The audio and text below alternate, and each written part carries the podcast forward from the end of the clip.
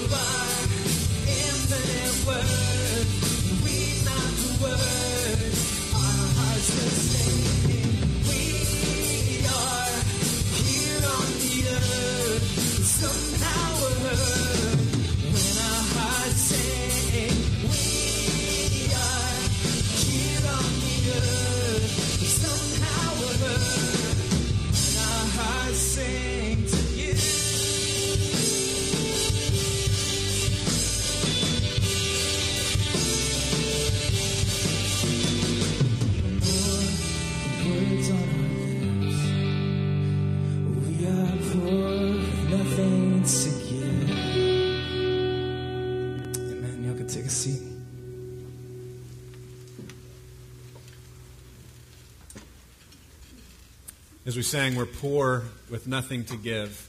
And we gather here not just celebrating how great God is and how much He has to give us, but we're also gathering as a confessing people that admit we're poor, we're bankrupt, and we don't have what we need to have a right relationship with God. We don't have what we need to live the right kind of life with the people around us. And so we're going to enter into a time of confession together corporately. I'm going to lead us and read from uh, Matthew 5. Let me read and then we'll spend some time confessing together. It says, Blessed are the poor in spirit, for theirs is the kingdom of heaven. Blessed are those who mourn, for they shall be comforted. Blessed are the meek, for they shall inherit the earth.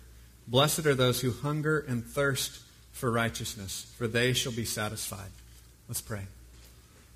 Father, we come before you as a confessing people, confessing and singing and praising you for how great you are, but also confessing and admitting freely uh, our own bankruptcy, that we cannot do it on our own.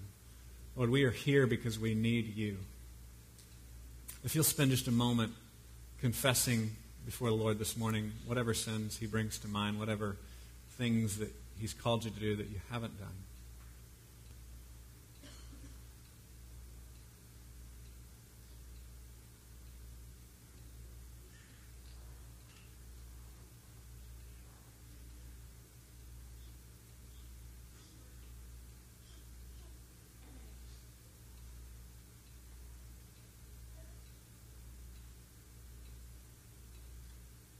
God, we are poor with nothing to give.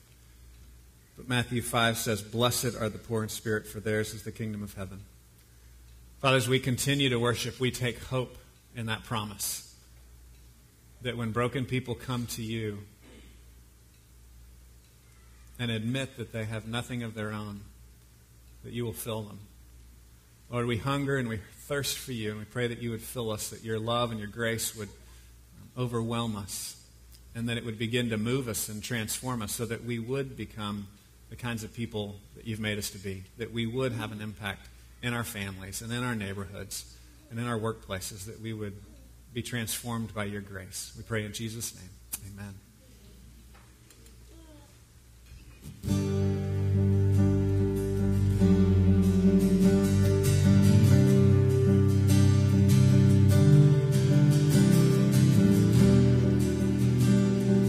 With us that talk about our weakness and God's strength.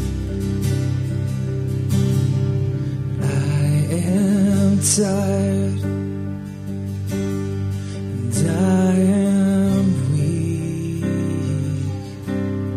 and I am weary. Lord,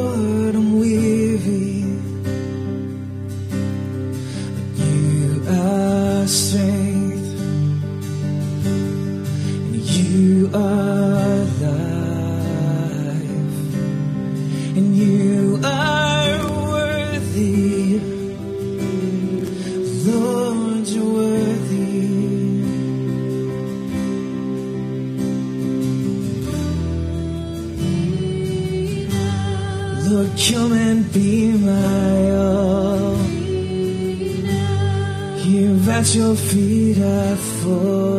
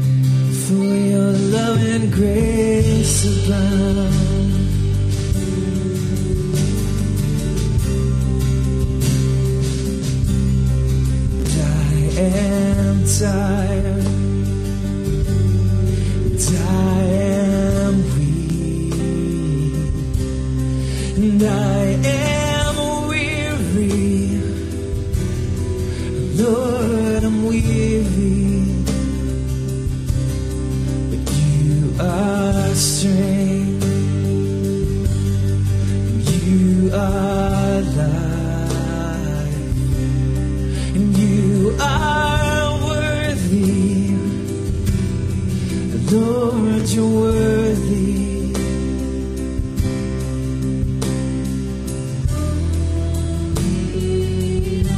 Oh Lord, come and be my own.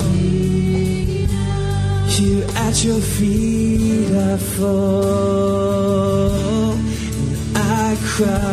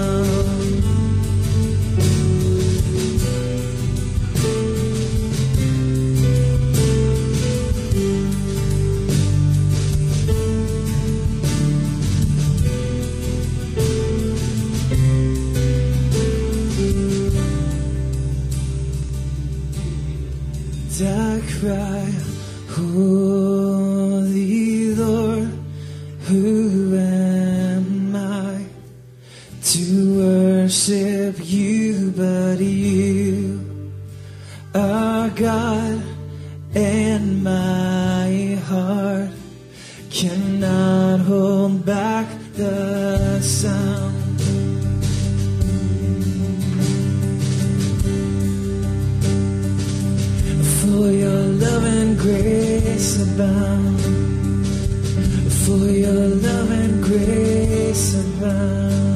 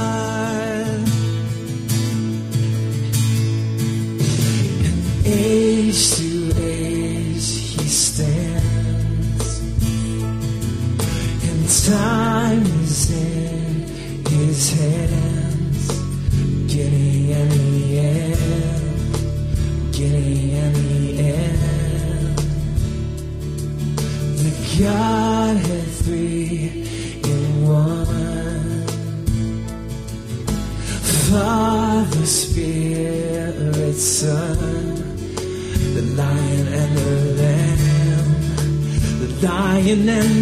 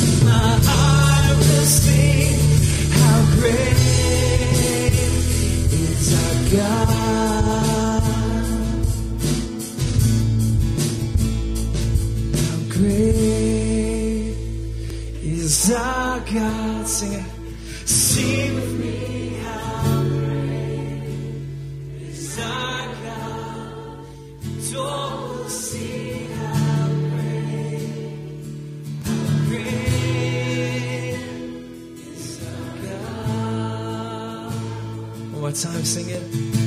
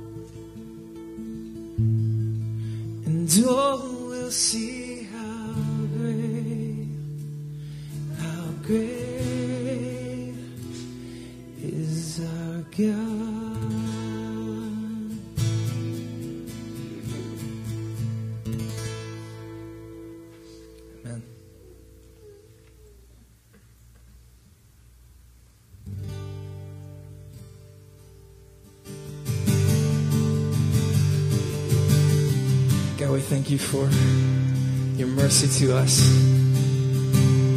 We thank you that you bring us out of darkness into, the, into light. God, we pray that you will continue to push out the darkness in us. Help us to trust you. It's your name we pray. Into marvelous light I'm running out of darkness, out of shame. By the cross, you are the truth, you are the life, you are the way. Sing it again. Into marvelous light, I'm running out of darkness, out of shame. By the cross, you are the truth, you are the life, you are the way. Yo, stand, let's sing together. I once was fatherless, a stranger with no hope. Your kindness waking me, waking me from my sleep. Your love it vacancy me, a call to come and die. By grace now I will come. Take this life, take your life. Sin has lost its power. Death has lost its sting. And from the grave you've risen victoriously. It's a marvelous light I'm running out of darkness, out of shame. And by the cross, you are the truth, you are the light, you are the way.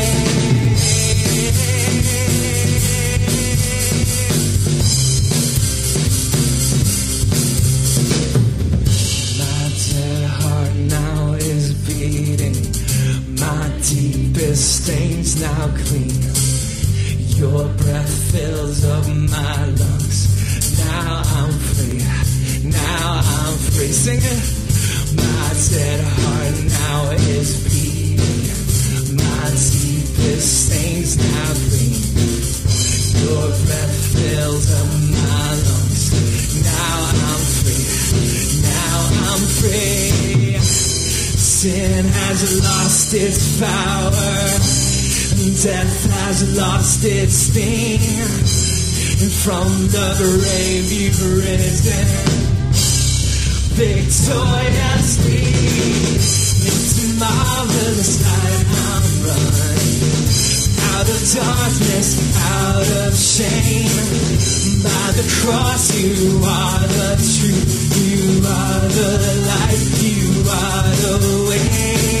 And into marvelous light, I'm running out of darkness, out of shame. By the cross, you are the truth. You are the life. You are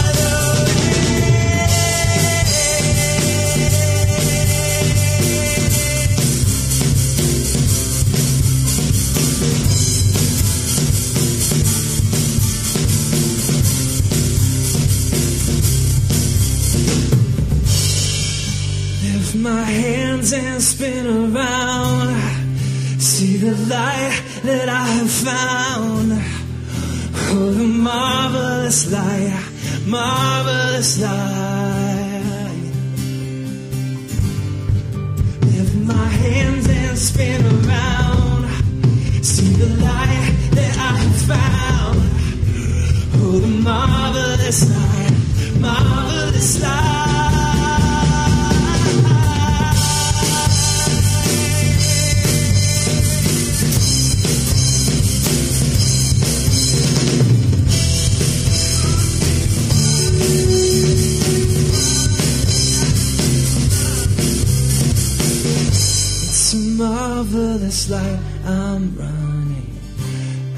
Darkness, out of shame. By the cross, you are the truth, you are the life, you are the way. Into marvelous light I'm running out of darkness, out of shame. By the cross, you are the truth, you are the life, you are the way.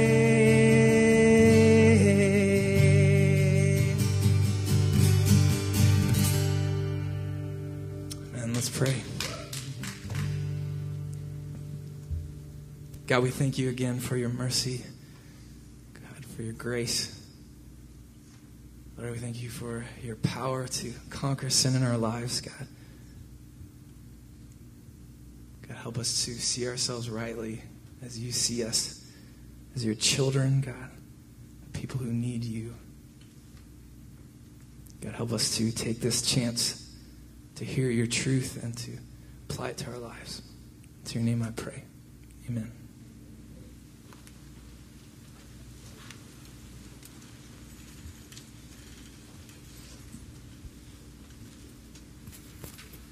Well, if you guys will open up your Bibles to Titus, we are continuing our series in Titus. Um, if you don't have a Bible, we have some black Bibles under the chairs, and it's page 999 in that Bible. I can't say what number it might be in yours. I'm not sure, but it's about uh, half to three quarters of the way through your New Testament there after 1st and 2nd Timothy. Titus is a short book. And uh, as we explained, we're, we're looking at how to set up a counterculture, how to set up an alternative culture, a culture that's not based on the lies of the world, but a culture that's based on the truth, and how to set up a culture that honors God. What does that mean to have, as a church, a culture within a culture, a city within a city?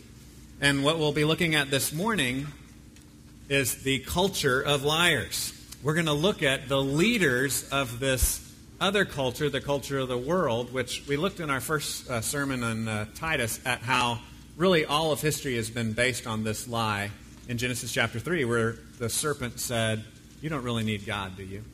And ever since then, we've all been at different levels and in different ways trying to base our lives on that lie that we don't really need God. We can kind of do it on our own. And so the whole world has been a world, has been a culture that's been a culture of lies. We've been following lies. And here, Paul is telling Titus, giving us as the church as well, instructions on how to now rearrange our lives under the truth. How do we live our lives uh, in line with the truth rather than in line with the lies of this world? So we're going to look at Titus 1 10 through 16. Last week we looked at the structure and the leadership of the church and how that should be based on character, really a character that is true, a character that uh, is, uh, lives what it speaks. And here he's going to now contrast this with the, the false leaders, the, the lying leaders that are going to try to lead the church in the other direction. He's going to say, you need strong leadership that can teach the truth so that they can direct you away from these liars. So starting in verse 10, it says, For there are many who are insubordinate, empty talkers and deceivers, especially those of the circumcision party. They must be silenced, since they are upsetting whole families by teaching for shameful gain what they ought not to teach. One of the Cretans, a prophet of their own, said, Cretans are always liars, evil beasts, lazy gluttons. This testimony is true. Therefore, rebuke them sharply, that they may be sound in the faith, not devoting themselves to Jewish myths and the commands of people who turn away from the truth.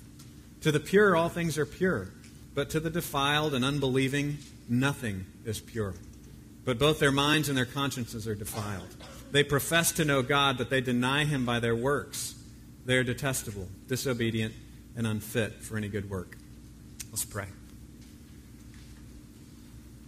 Father, these are, these are hard words.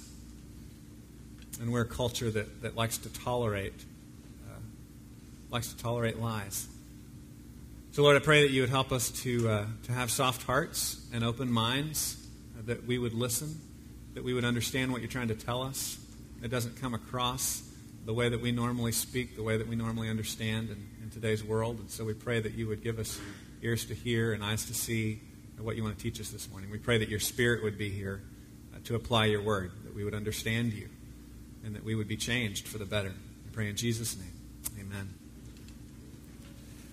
Well, Paul mentions here in verse 12 and 13 what's commonly referred to as the liar's paradox. Anyone ever heard of the liar's paradox?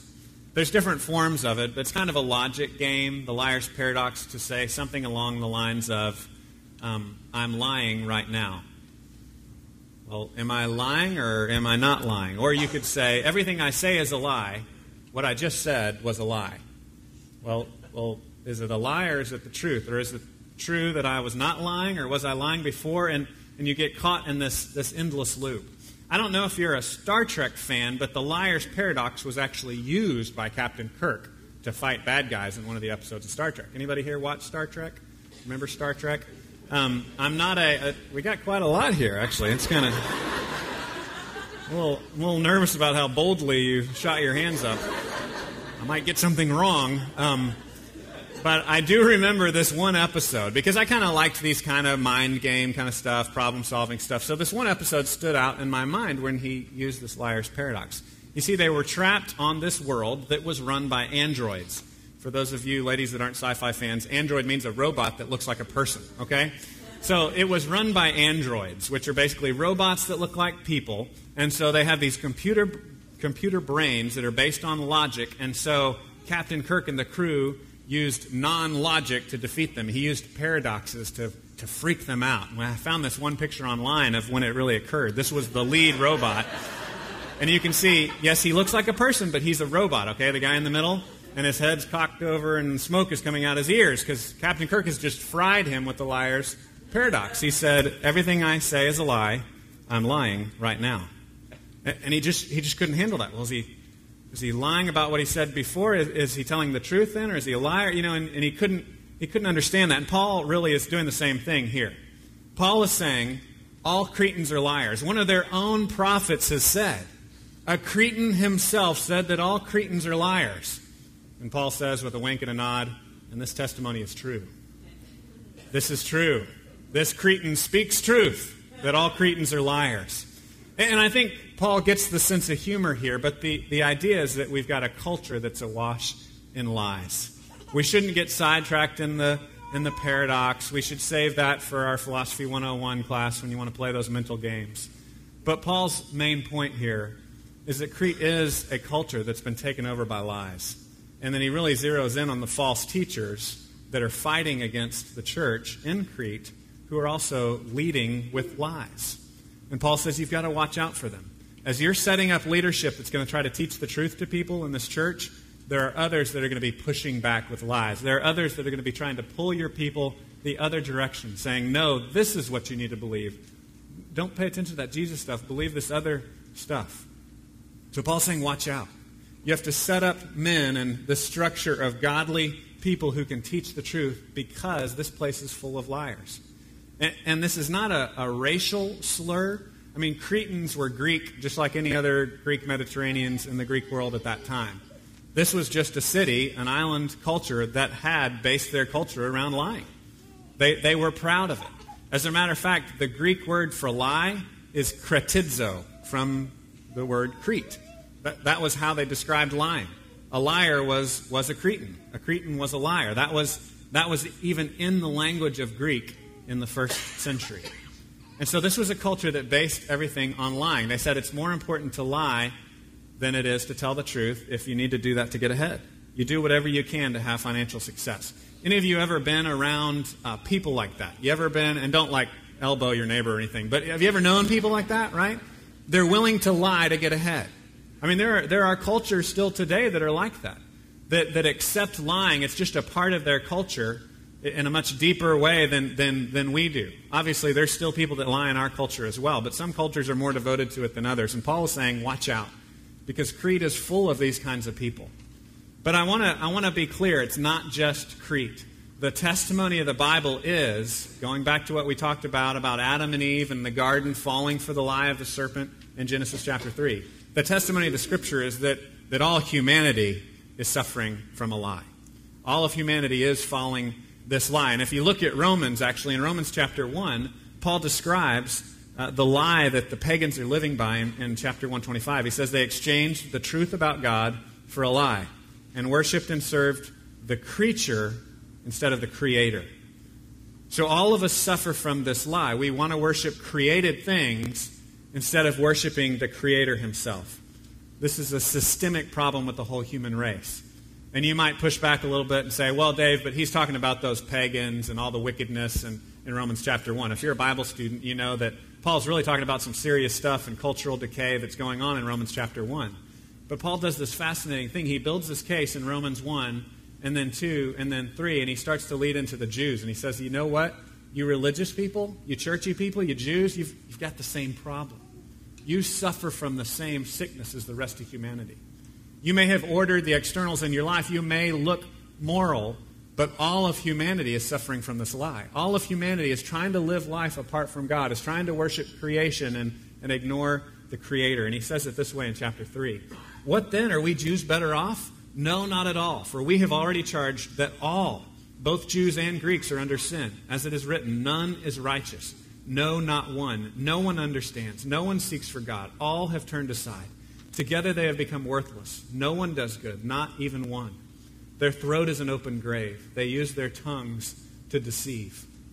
Paul says whether you're religious or whether you're a wild pagan that doesn't give a rip about God at all, you all have the same problem. I have the same problem. We all have this problem that, that we don't seek God on our own, that we don't love God, we don't honor God with our lives. And we may cover that up with wild living and indulgence, or we may cover it up with religion. Paul says, watch out for these liars. You can cover it up with a lot of different things. But the point is to live your life in line with the truth. The first thing that Paul says is that you've got to watch out for these false teachers, these liars, these leaders of the lying culture because they're religious. And because that's what tricks us. We think, oh, they're religious, so they're good people, right? And we want to follow them. And Paul says, don't follow them. They're religious, and really these religious people are the worst. He says, especially the circumcision party. So the first thing I want to look at is that liars are religious. Liars can be religious, and we can cover up our lies with religion. We can use it as a mask, we can use it as a cover up to try to hide and deceive people. In verse 10, he says, There are many who are insubordinate, empty talkers, and deceivers. So we're like, okay, I'm following you. They're empty talkers. They're just making stuff up. They're lying. They're deceiving people. They're insubordinate. They're wild. They're out of control. And then he says, especially the circumcision party which is basically shorthand for the Jews. He says, especially the Jewish Christians. They're the worst. He says, watch out for them. These especially religious people. They're going to try to lead you away from the truth. And you've really got to watch out for them because it's easy to fall for people that say, hey, I'm religious. Hey, I'm on the religious TV station. Or hey, I'm in the religious bookstore, so I must be true. Right? And, and we just start to follow after them. He says they must be silenced because they're upsetting whole families by teaching for shameful gain what they ought not to teach. Again, it goes back to that they'd rather gain than tell the truth. The gain is more important. It may be personal gain. Leaders sometimes just want a following, and they'd rather have a following than be leading people in the right direction. Or they may want money. They, they want to have an empire, and so they're trying to create a following, trying to lead people so they can get money out of them for whatever it may be, there's all kinds of different reasons. He's saying they're doing it for shameful gain. They're teaching things that they shouldn't be teaching just to get a following. If you skip down to verse 14, he talks about the nature of what they're teaching. They're devoting themselves to Jewish myths and the commands of people or the commands of men who turn away from the truth. They're, they're following the commands of men. Not the commands of God, but the commands of men. They're making up stuff. They're making up traditions. They're adding layers of religion. That's the history of religion, is trying to add things, build our own culture that will get us to God. Say, well, if you join this club, and if you attend at this time, and you give this amount of money, and you follow these behaviors, and you eat these foods, but you don't eat those foods, you wear these clothes, but you don't wear those clothes, you follow these rituals, then you're in with God. But Paul in Romans made it very clear. God says, not only are the wild, crazy pagans sinners that are living their life according to the lie, but even the religious people. They're living their life according to the lie. We're, we're all guilty. None of us can work our way up to God. No matter how many layers of religion we try to hide under, we can't push through on our own. I, I was thinking about how easy it is to fall for these false teachers. And I was thinking about this old skit on Saturday Night Live back in the 70s. Anybody ever watched Saturday Night Live back in the 70s? Um, there was this skit called The Land Shark. Y'all remember The Land Shark? Great idea. It was this kind of silly skit where there was this guy. I'll give you a picture of him here. This guy that was basically a dude in a shark costume, right? But uh, it, it was this shark that you really had to watch out for because normally you think, you know, if I'm walking around in the city, I'm safe from sharks. Sharks are just in the ocean. But this shark could walk, and he would come into apartment buildings and eat people. So you really had to watch out for him. He was extra dangerous. He came places you didn't expect him to be. But he would always try to disguise himself. You see, he wouldn't just knock on the door and say, I'm a shark and I'm here to eat you. He would say, Pizza. Knock on the door. Say, Who is it? Pizza. What? I didn't order a pizza. And then he'd go, Paper boy. What? I don't, I don't take the paper, you know? And he, he's trying to pretend he's something he's not. And finally, they would open the door, and then the shark would come in and eat him. And, and uh, it was this, this terrible thing. Fortunately, it wasn't too bloody or gory or anything. But, but the idea is that false teachers don't just walk up and say, I'm a wolf. I'm a false teacher. I'm here to devour you. I'm here to mislead you. I'm here to eat you up and kill you and destroy your life. That, that's not how the false teacher approaches us. They're going to say, I'm a pizza delivery boy, or I'm the paper boy. They're going to say, I, just let me in the door. I'm here to bring you something you want. I'm here to bring you something you need. It's an important application for us to understand that just because someone's on the religious TV station, that doesn't mean we should listen to them. Just because they're in a religious bookstore doesn't mean we should buy their book. We need to begin to, to have ears to hear who is speaking of Christ and who is speaking of man made regulations, the commands of people. Who's making up things for us to follow other than Jesus? Because we, we can't cover up our sin, we can't cover up our lies with religion. You can't just keep adding memberships and adding merit badges to, to fix what's broken in your life. Only Jesus can fix what's broken in our life. And, and, that's the message. That's the message of the gospel that we need Jesus. We don't need another religion. We don't need another club. We don't need another ritual, but we need Jesus. And when you walk with Jesus, then that begins to change your life. You begin to look like something different. But Paul says, watch out, because these guys are, are religious. They're, they're false, they're liars, they're leading people in the wrong direction, they're disobedient, but they cover it all with this mask of religion. They're part of the circumcision party, they're part of the Jewish party, they look Jewish. You know, we're people of the book. We believe in the Jewish Old Testament. But we believe that all the ceremonies of the Jewish Old Testament pointed to Jesus. Jesus said, I came to fulfill all of that. Those were all shadows, it says in Hebrews. But the real thing is Jesus. Those were all like trailers. They were commercials. Those were ads. Those were things that were whetting our appetite for when Jesus comes. There were these dramas that, that the Jews acted out. There were these rituals that they acted out to understand that they need a sacrifice, to understand that they're not holy, but that God is. All of these things were, were lessons that were pointing them forward to Jesus, the ultimate fulfillment of all their needs and all their hopes. And, and that's what we need to trust in. He is who we need to trust in, not, not the rituals. We don't need to go back to the shadows. We don't need to go back to the types, but we need to trust in the real thing Jesus himself. And so we need to be careful that we don't fall for anyone that says they're Jewish or anyone that says, oh, yeah, I believe in this book. That's one of the ways that cults get, them, get in the door. Like the land shark saying, pizza, paper boy. The cults say, oh, yeah, yeah, I, I like this book. I'm into this book. Uh, we're all about the book, but we have these other things that you need to follow as well. We have these other things that you need to do. Jesus is nice, but he's not enough. That's the message of the false teachers. They don't just come right out and say, oh, yeah, we hate Jesus. No, they come out and they say, yeah, Jesus is nice. We like Jesus. But Jesus is not enough. In Colossians, they were saying, Jesus is not enough. You need to worship angels too. You need to be involved in these mystic experiences too. In Galatians, we see that they said, yeah, Jesus is nice, but you also need to be circumcised and follow the Old Testament law as well. They, they add these layers of ritual, these, they add these external requirements and say, Jesus is nice, but he's not enough. Watch out for them because these liars are religious. The next thing that we see Uh, that these liars must be stopped. And this is where really some of the harsh language comes in. This is the kind of stuff that we don't we just don't talk this way in our culture. You know, we're all about being tolerant. We're all, all about being nice and just kind of like, oh, they said something that was a lie. We'll just kind of look the other way and, and not think about it. That'll make me feel better, right? Paul says the leadership of a church actually needs to stop it actually needs to stop it. The, the church actually has to believe in absolute truth. And if we have someone in a small group or in a Sunday school class teaching crazy stuff, teaching Jesus plus other things, then we have to say, hey, I'm sorry, you can't teach that. And that's the role of the leadership. We actually say, you, you can't do that. But that's broken down in many churches. In many churches, it's just like, well, you know, we can all believe what we want to believe and teach our own thing. Well, that, that's fine, but, but then that's just a religious club. That's no longer a church. That's no longer a church when you don't hold on to Jesus being it. Jesus is the only way. I mean, that's fine if you want to go have your religious club and everybody discuss their different ideas.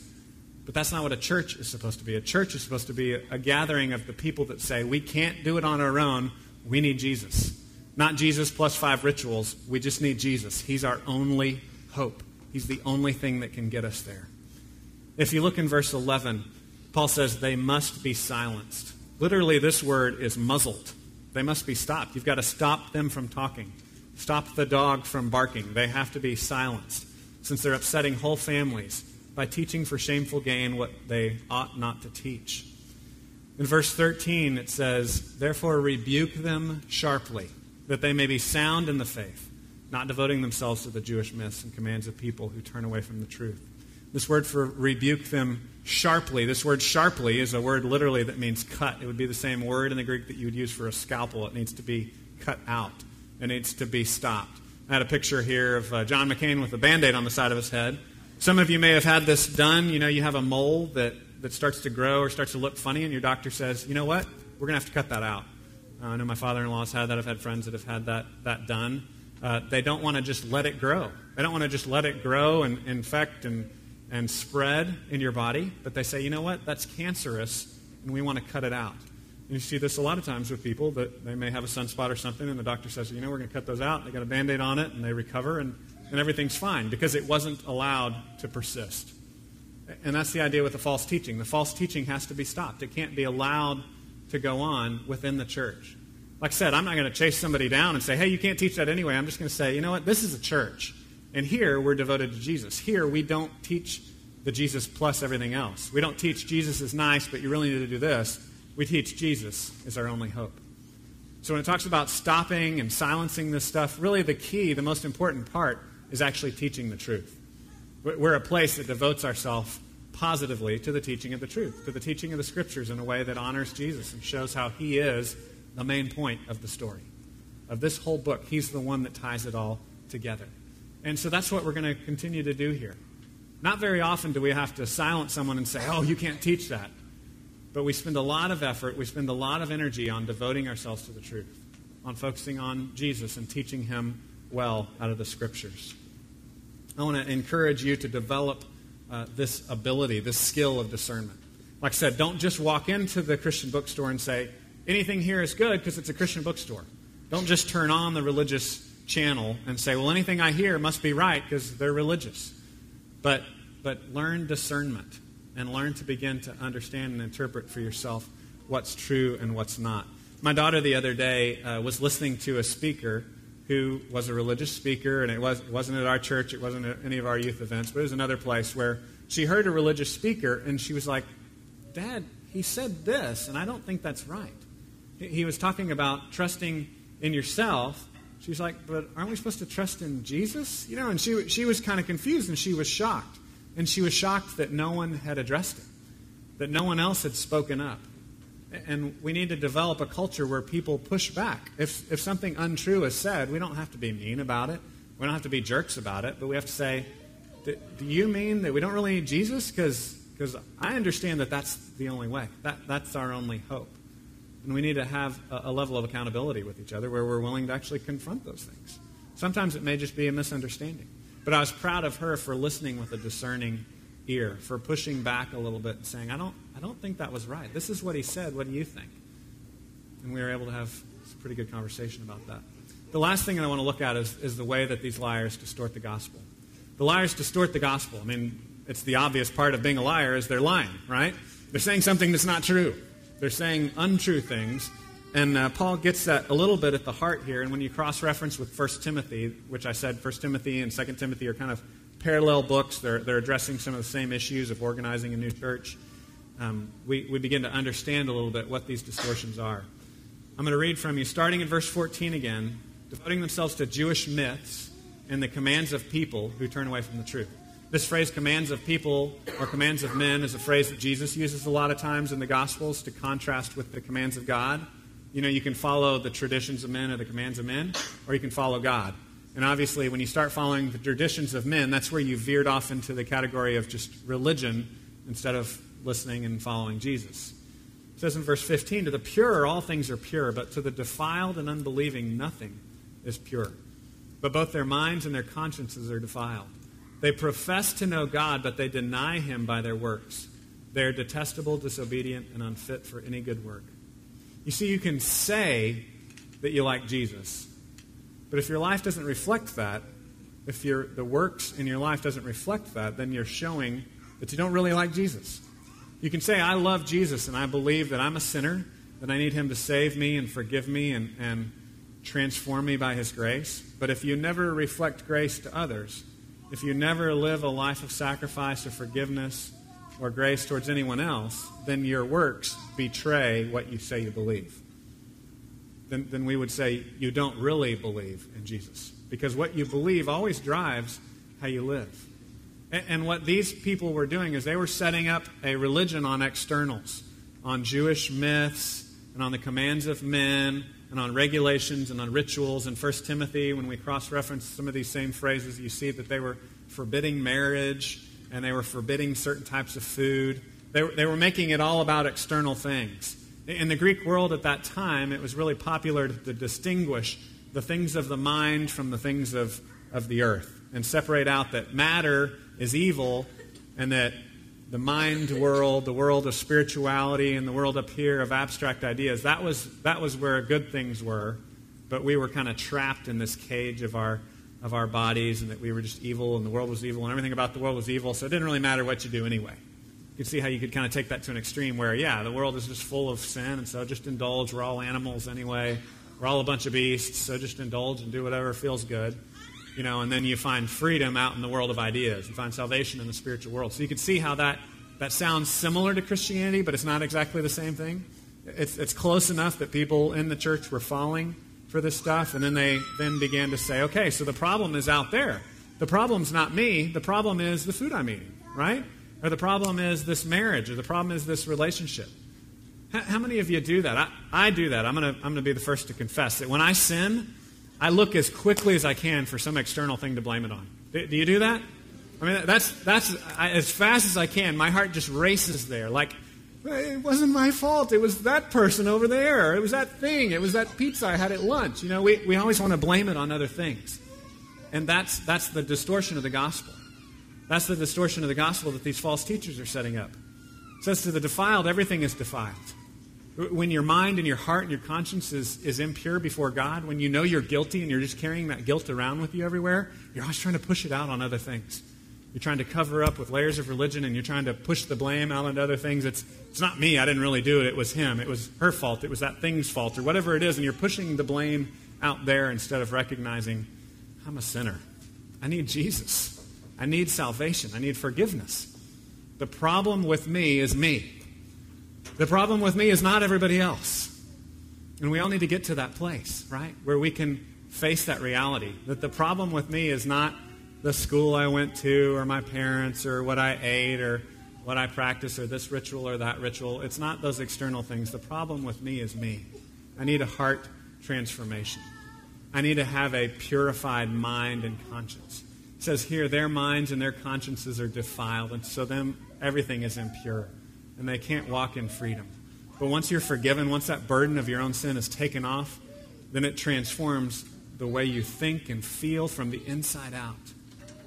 You see, for the false teachers, they say religion is an outside in thing. Just like every other religion in the world, you follow these practices, you do these things, and you can build your little ladder up to God, right? That's what every religion promises. Christianity alone promises that God builds a ladder down to us. That Jesus entered our world. He came down and pursued us because we couldn't build our way up to Him. And Christianity requires that you confess that, that you admit that. It requires that you say, you know what? I've been living this lie that I don't really need God, and I've been experimenting with all these other gods, like it says in, in Romans 1, worshiping created things instead of the Creator. I've set up all these other false gods. I've pursued all these other things, but only God really works as God. Only God will fill that, that void and that vacuum in our life. Only God can, can forgive us. Only God can transform us from the inside out. And that's what we learn here. We've got to be careful because we have a world, we talked about this a couple of weeks ago, we have a world that's filled with, with half true things. A world that's filled with half true things. And so it's so easy to fall for this religious teaching. This religious teaching that says, yeah, Jesus is great, and then you need to build all, all these other things. You need to follow this whole other culture. But as we move through Titus, it, he's going to tell us again and again that you need to accept the free grace and forgiveness that God gives you. And as that transforms your heart, it's going to spill out into good works. It is going to change the external things in your life. But you can't go blaming the external things and then rearranging the external things in your life, thinking that's somehow going to build you up to God. The problem with us is us. We can't blame the world and the sin out there. We need to look at the sin in our own hearts. That, that we are all sinners. That's Christianity 101. I'm a sinner. I need a Savior. And we all have to believe that. And the false teachers are going to keep pulling us away from that. They're going to keep saying, no, no, no, no. You, it's not really you, it's this stuff over here. You don't need to worry about that. You just need to prioritize things a little better. You just need a better job. You just need a better diet. You just need, you know, you just need this and this and this, and that'll fix your life. You don't really need forgiveness through Jesus. You don't need to trust in Him. And we need to watch out. Because all these things sound so close to the truth that they can lure us in. As we conclude, I want to just remind us again of what was said in the garden. Adam and Eve believed the lie of the serpent. The serpent said, You don't really need God.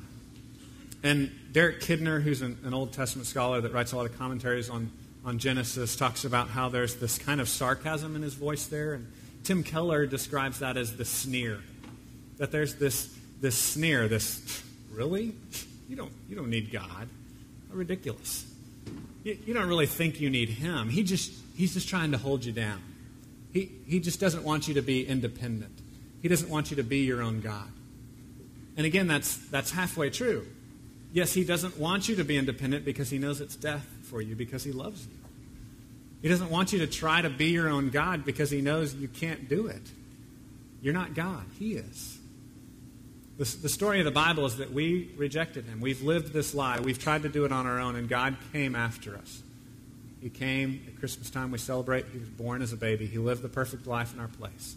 He died the death that we deserve to die. He rose from the dead to promise us a secure future that we can also follow in his footsteps and conquer death. Some of you this morning have been trying to cover up your sin with layers of religion. Maybe attending things, maybe reading religious books, maybe trying to order your life in a new way. Order, order is great, and, and discipline is great, but only giving your life to Jesus will really change your life. That's the only way that you can be forgiven. That's the only way that you can be transformed. So I encourage you, if, if this morning, as, as I've been talking, that you're starting to realize that for the first time, you know what? I've been trusting in what I do instead of trusting in Jesus. If you're one of those people, all you have to do is just admit that before God. Like I said, it's confession. It's Christianity 101 to say, yeah, I'm, I'm a sinner. I, re- I recognize I, I'm broken, and I'm G- I need Jesus to change me. I need him to forgive me. You can just tell him that and accept that free gift right here this morning. If, if you're doing that in your own mind, in your own heart this morning, if you're coming to that realization, I'd love to hear about it. Maybe a friend that's invited you would love to hear about it as well. Share it with someone else so you can grow in Him. Let's pray. Father, we thank you for the salvation that we have in Jesus. I pray that you would help us to, to live free from the culture of lies that we get caught up in. Help us not to live a life of self help, a life of ritual, a life of worshiping created things instead of worshiping the Creator. Help us to worship you and see you as our only hope. We thank you for giving us your Son, Jesus, and we pray in Jesus' name. Amen.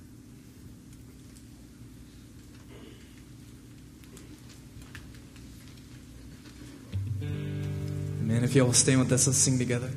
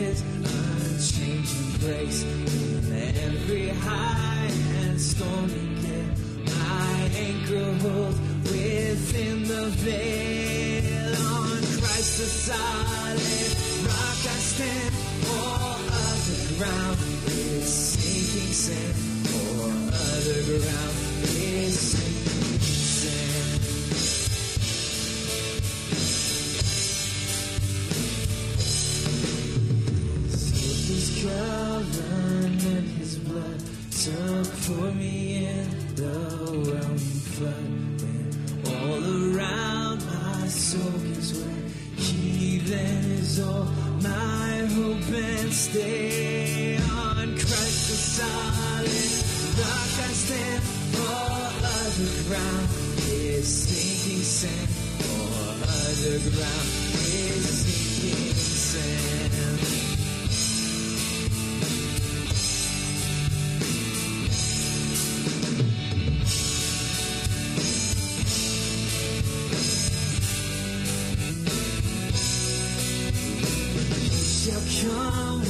Trumpet sound. Oh, may I then in him be found. In his righteousness alone. For less to stand before the throne. On Christ the solid rock I stand. All other ground sinking sand. All other ground is sinking sand. On Christ the solid stand. Ground is sinking sand.